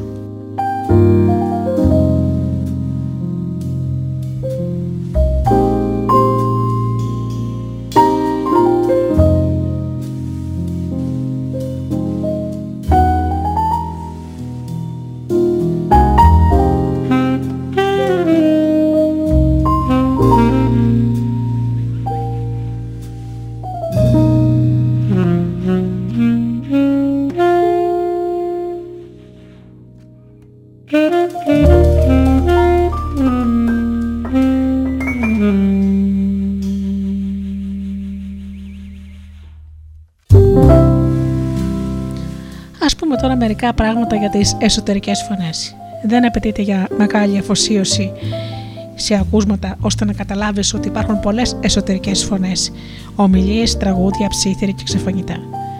Υπάρχουν και είμαστε και φορές βέβαιοι ότι έχουμε μέσα μας ολόκληρη χάβρα Ιουδαίων. Αυτές λοιπόν οι εσωτερικές φωνές μιλάνε ενώ άλλες μας αποκαλύπτουν εικόνες. Ορισμένες φωνές επικοινωνούν μαζί μας με τα συναισθήματα, ενώ άλλες μέσω του γεγονότος ότι απλά ξέρουμε. Όταν λέμε φωνές, συμπεριλαμβάνουμε όλα τα προηγούμενα, αλλά και οτιδήποτε τυχόν ξεχάσαμε να αναφέρουμε.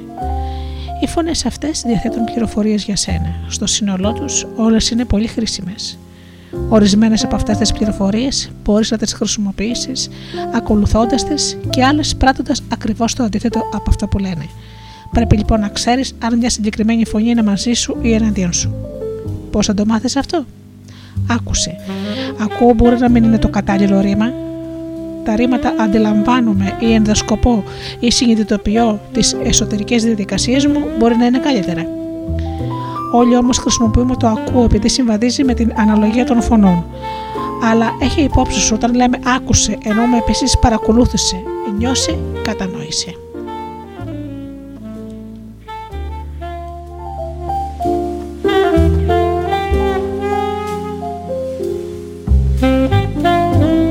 Δώσε προσοχή σε αυτά που σου συμβαίνουν. Άρχισε ακουγώντας και καταγράφοντας ποιες φωνές λένε τι. Μπορείς να τους αποδώσεις διαφορετικούς χαρακτήρες αν θέλεις. Ακολουθούν όμως οι τέσσερις χαρακτήρες από εκείνους που εμείς προτιμάμε. Πρώτα, να πάμε στον επικριτή. Θεωρούμε τη φωνή αυτή κοράκι. Επικρίσεις, επικρίσεις και γκρίνια. Τίποτα από όλα αυτά που κάνουμε ή κάνει κάποιος άλλος δεν είναι αρκετά. Καλό. Εκτός από εκείνες τις φορές που κάποιος κάνει κάτι αναντήρητα εξαιρετικό και τότε το κοράκι λέει: Εσύ ποτέ δεν θα μπορέσεις να κάνεις τίποτα τόσο καλό. Κρίσεις και ζώφου πετούν μαζί με το, χωράκι, με το κοράκι. Τρέφεται με την ευτέλεια και τα περιτώματά του είναι οι αμφιβολίες, οι φόβοι, οι επικρίσεις που μας αποτρέπουν από το να επιτύχουμε τους στόχους μας. Πάμε στην άλλη φωνή, τον ημνητή. Ο ημνητής τον αντιλαμβανόμαστε σαν αητό. Μας ανακοινώνει με περηφάνεια τα υπέροχα πράγματα που είμαστε ή που έχουμε ή που κάνουμε. Εξυμνεί γενναιότερα την καλοσύνη, τα επιτεύγματα και τις δραστηριότητες των άλλων. Είναι εκείνος που μας γνωστοποιεί ότι αξίζουμε ανεξαρτήτως από οτιδήποτε άλλο και ότι την αξία μας δεν είναι απαραίτητα να την αποδείξουμε ή να την κερδίσουμε ή να την υπερασπιστούμε. Αξίζουμε επειδή αξίζουμε. Όλα όσα μας συνθέτουν είναι τέλεια. Πετάει με φτερά χάρης και ευγνωμοσύνης. Τρέφεται με την ίδια της την εσωτερική καλοσύνη. Άλλο είδους φωνής, ο ηλίθιος. Ο ηλίθιος είναι σαν γαλοπούλα. Είναι εκείνος που απαντάει αμέσως δυνατά. Δεν ξέρω, σε όλες τις ερωτήσεις. Η γαλοπούλα είναι εκείνη που μας κάνει να συνεχίζουμε να ενεργούμε κάνοντας ηλίθια πράγματα και μετά λέει βλακίες. Το ξέρω εγώ. Μπορεί μεν να το ξέραμε, αλλά κανένας μας δεν ενημέρωσε τη γαλοπούλα. Οι γαλοπούλες δεν πετάνε αν τις αφήσεις έξω στη βροχή, θα πνιγούν και δεν έχουν κανένα λόγο να εκφράσουν τις ευχαριστίες στη γιορτή των ευχαριστειών. Άλλη είδους φωνή, ο γνώστης. Ο γνώστης είναι σαν αυγό. Αυγό θα μου πείτε, ναι. Όπως είχε πει κάποτε και ο Γκίλμπερτ, αθώος σαν φρεσκογεννημένο αυγό. Αυτή είναι μια από τις ιδιότητες του γνώστη. Ανά πάσα στιγμή είναι νέος, φρέσκος και αθώος ή όπως το διατυπώνει ο Hans Christian Andersen, η εικόνα που είχε εκείνος για τον εαυτό του δεν ήταν εκείνη του αδέξιου βρώμικου, άσχημου και επιθετικού γκριζοπολιού. Αυτός ήταν ένας κύκνος. Το γεγονός ότι γεννήθηκε στην αυλή με τις πάπιες δεν είχε καμιά σημασία εφόσον είχε προέλθει από αυγό κύκνο. Ο γνώστης μας γνωρίζει ποιοι είμαστε, αλλά και τη φύση του πουλιού μέσα στο αυγό. Προσοχή, δεν είναι σαν το κοράκι. Έχει αρκετή αγάπη για τον εαυτό του, ώστε να φροντίζει και να το διατηρεί ζεστό και άνετο όσο διάστημα κυοφορείται. Γνωρίζετε ότι τα κέλυφη θα σπάσουν ακριβώς την κατάλληλη στιγμή. Μέχρι τότε είναι απόλυτα ικανοποιημένος και μακάρια υπομονατικό. Όπως έγραψε κάποτε και ο Ρόμπερτ Μπέρντς για το δικό του αυγό, της φωνής η φύση διαλαλεί. Το μήνυμα από τον ουρανό ανθεί, πως κάτι μέσα μας ποτέ δεν θα χαθεί. Μια καλή ιδέα είναι να ακούμε εκείνα που οι φωνές λένε, όχι το πώς το λένε. Όπως μας υπενθυμίζει ο Λόρδος Βύρονα, δεν έχει ο διάβολος στην τρομερή φαρέτρα το βέλος για την καρδιά καταλληλότερο από την γλυκιά φωνή. ενώ ο Φρόιντ έγραψε ένα αιώνα αργότερα.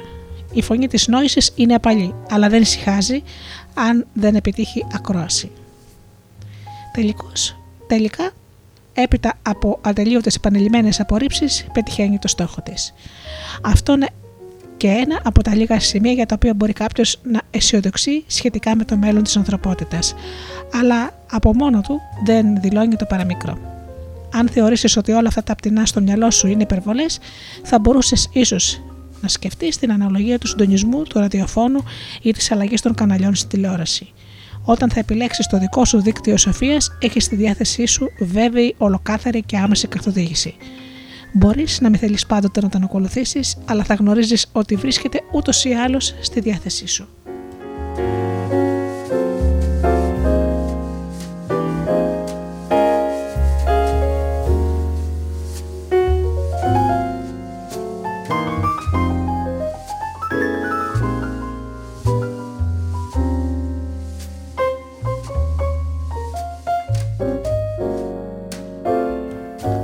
Τώρα στην υπευθυνότητα. Στο βαθμό που υφιστάμεθα τα γεγονότα αυτού του κόσμου, είμαστε άβουλα πιόνια στο παιχνίδι της τύχης. Το καλύτερο που μπορούμε να κάνουμε είναι να ελπίζουμε να είμαστε καλά ασφαλισμένοι και να έχουμε προμήθειες έκτακτης ανάγκης. Στο βαθμό που γνωρίζουμε ότι έχουμε κάποια επίδραση σε αυτά που μας συμβαίνουν, αποκτούμε εξουσία, ασκούμε επιρροή και έλεγχο πάνω στη ζωή μας. Βλέπουμε ότι αλλάζοντας τη στάση μας και τις ενέργειές μας, μπορούν να αλλάξουμε εκείνα που μας συμβαίνουν. Με μια λέξη, γινόμαστε υπεύθυνοι. Όταν σου συμβαίνει κάτι, μπορείς να το ερευνήσεις και τότε πιθανόν να βρεις ότι είχες κάποια σχέση με την εμφάνισή του. Είτε το δημιούργησες, είτε το υποβοήθησες, είτε το λιγότερο το επέτρεψες. Να θυμάσαι πάντα τις λέξεις δημιουργώ, επιτρέπω, υποβοηθώ. Διαρκής υπηρεσία ευθύνης. Όταν θα αναζητήσεις τους τομείς της ευθύνης σου, προτείνουμε να αρχίσεις με τη σημαντικότερη υπόθεση της ζωής σου, την οποία ήσουν θύμα άρχισε από τα μικρά της καθημερινότητας που τρέφουν τη συνέχισή της. Η αναζήτηση της ευθύνης είναι σαν τη γυμναστική. Μην προσπαθήσεις να τρέξεις μαραθώνιο αν δεν γυμνοζώσουν για 20 χρόνια. Διάλεξε ένα απλό γεγονός που σου συνέβη. Έχασες τα κλειδιά σου, δεν είστε υδραυλικός, έμεινες από βενζίνη και αναζήτησες τον τρόπο με τον οποίο πιθανόν να είσαι αναμειγμένο στη δημιουργία, στη βοήθεια, στην άδεια να συμβεί κάτι τέτοιο. Είδου λίγη βοήθεια. Πήγαινε πρώτα πίσω χρονικά. Προτιμάμε να αρχίσουμε τις ιστορίες στι οποίε πέσαμε θύματα με το σημείο που εκκίνησε να συμβαίνει ή η καταστροφή όταν ξέρεις τι έπεσε στον αναμεστήρα την ώρα που ο αναμεστήρα δούλευε. Αν όμως αρχίσεις την ιστορία νωρίτερα, θα δεις ότι έχεις υποσχεθεί στον εαυτό σου να τοποθετήσει πάντα τα κλειδιά στην έξοδο στο καρφάκι του να τα βρίσκεις ή στο τραπεζάκι του χολ, ότι ο υδραυλικός είναι γνωστός για την ασυνέπειά του, αλλά εσύ συνεχίζεις να τον καλείς και το δείκτη της βενζίνη σου είχε ανάψει εδώ και καιρό και εσύ δεν έδωσες σημασία. Μήπως πιστεύεις ότι τα αυτοκίνητα κινούνται με ηλιακή ενέργεια; Πάμε στο δεύτερο. Τι προσποιόμουν ότι δεν γνώρισα. Ποιε ενστικτόδε αναλαμπές αγνόησες, είχε μήπω σκεφτεί, καλά θα ήταν να έχω μια επιπλέον ομάδα κλειδιών, καθώς περνούσες από το κατάλληλο κατάστημα ένα μήνα νωρίτερα. Μήπω σκέφτηκε ο τύπο δεν πρόκειται να φανεί όταν μίλησες με τον τραβικό στο τηλέφωνο. Μήπως είπες καλύτερα να βάλω βενζίνη καθώς περνούσες εμπρός από το 35ο βενζινάδικο από τότε που άναψε το ενδεικτικό λαμπάκι; Όλοι γνωρίζουμε πολύ περισσότερα από εκείνα που προσποιούμαστε ότι γνωρίζουμε. Σε όλα αυτά ταιριάζει μια πολύ κατάλληλη λέξη που έχει αποκτήσει κακή φήμη. Αυτή η λέξη είναι η λέξη ευθύνη. Ευθύνη απλά σημαίνει ικανότητα να ανταποκριθείς. Όμως οι περισσότεροι άνθρωποι τη χρησιμοποιούν για να δηλώσουν ενοχή. Ποιος ευθύνεται συνήθως σημαίνει ποιον θα ενοχοποιήσω. Σε κάθε περίπτωση έχουμε την ικανότητα να αντιδράσουμε και την, η αντίδρασή μας θα κάνει την κατάσταση καλύτερη χειρότερη. Αν χειροτερέψει, έχουμε την ικανότητα να αντιδράσουμε ξανά και ξανά και ξανά. Εξασκώντας βεβαίως την ικανότητά μας να αντιδράσουμε, παρατηρώντας με προσοχή τα αποτελέσματα και μπορούμε, αν το επιλέξουμε, να βελτιώσουμε σχεδόν οποιαδήποτε κατάσταση μια ικανότητα ανταπόκρισης που διαθέτουμε συνήθως είναι πάντοτε το πώς αντιδρούμε μέσα μας σε αυτά που συμβαίνουν γύρω μας. Ο κόσμος μπορεί να διαλύεται γύρω μας, αυτό όμως δεν σημαίνει πως πρέπει να διαλυθούμε και εμείς εσωτερικά. Θυμήσου, δεν είναι καλό να αισθάνεσαι καλά όταν τα πράγματα πηγαίνουν άσχημα. Η πραγματική υπευθυνότητα έχει τρία στάδια. Πρώτον, αποδέξω ότι κάποια σχέση, κάποια σχέση έχεις με αυτά που σου συνέβησαν. Ακόμα και αν δεν είσαι βέβαιος για το τι θα μπορούσε να είναι αυτό, αναρωτήσου. Αν όντως δημιούργησα, ενίσχυσα ή επέτρεψα μια κατάσταση, τι μπορεί να είναι αυτό το οποίο που έκανα; Η απάντηση μπορεί να σε ξαφνιάσει. Δεύτερον, εξέτασε τις επιλογές αντίδρασης που έχεις. Με άλλα λόγια, απόκτησε την ικανότητα να αντιδράσει. Τρίτον, κάνε ενέργειες ώστε να διορθώσεις την κατάσταση. Όσο μεγαλύτερη δυνατότητα ανάληψης ευθύνης ανακάλυψες στο πρώτο στάδιο, τόσο πιο εκτεταμένη διορθωτική ενέργεια είναι πιθανόν να θέλεις να χρησιμοποιήσεις. Από την άλλη, η διορθωτική σου ενέργεια μπορεί να είναι το να απομακρυνθείς από την υπόθεση και να επιτρέψεις στους άλλους που είναι περισσότερο υπεύθυνοι να αναλάβουν τα πράγματα. Παραδείγματος χάρη, αν σου έπεσε, σου χύθηκε ο καφές την ώρα που τον έπαιρνε, καθάρισέ τον. Αν το αυτοκίνητο που μεταφέρει τον καφέ σου ανατράπηκε και γέμισε τον δρόμο μεγάλα και καφέ, τότε απομακρύσου τον δρόμο. Σε παρακαλώ να θυμάσαι ότι εσύ δημιουργείς, ενισχύεις και επιτρέπεις όλα τα καλά και όλα τα κακά που σου συμβαίνουν.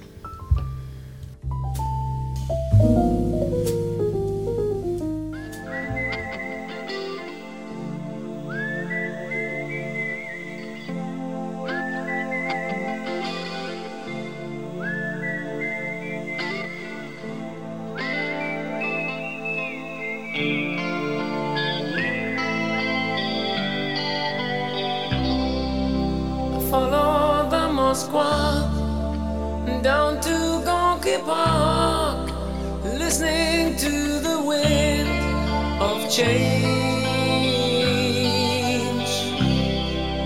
An August summer night, soldiers passing by, listening to the wind of change.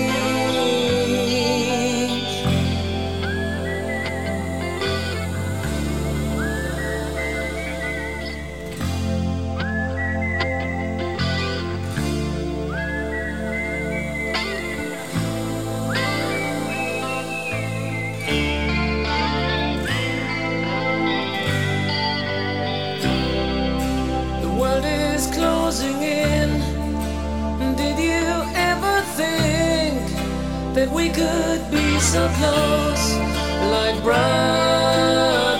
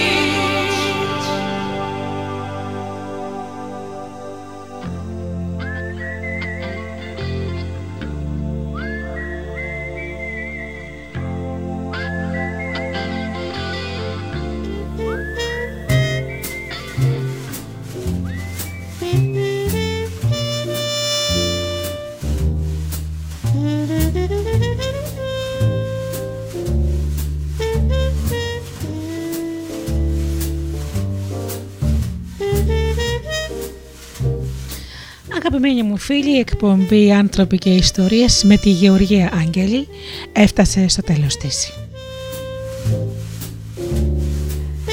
Σας ευχαριστώ που ήσασταν μαζί μου αυτές τις δύο ώρες και μοιραστήκαμε τις τεχνικές για να μάθουμε καινούρια πράγματα στη ζωή. Εγώ θα ανανεώσω το ραντεβού μας για την επόμενη Παρασκευή στις 8 το βράδυ όπως πάντα. Μέχρι τότε σας εύχομαι αγαπημένοι μου να είσαστε καλά, να περνάτε καλά και αγαπήστε τον άνθρωπο που βλέπετε κάθε μέρα στον καθρέφτη. Καλό σας βράδυ.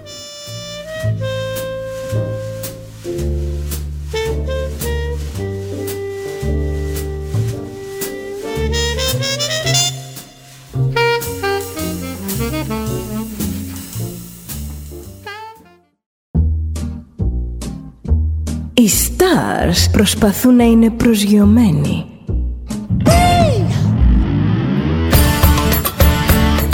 Ένα star είναι συνέχεια στον αέρα. Συνέχεια στον αέρα. Στο Δέλτα ζεις μαζί του.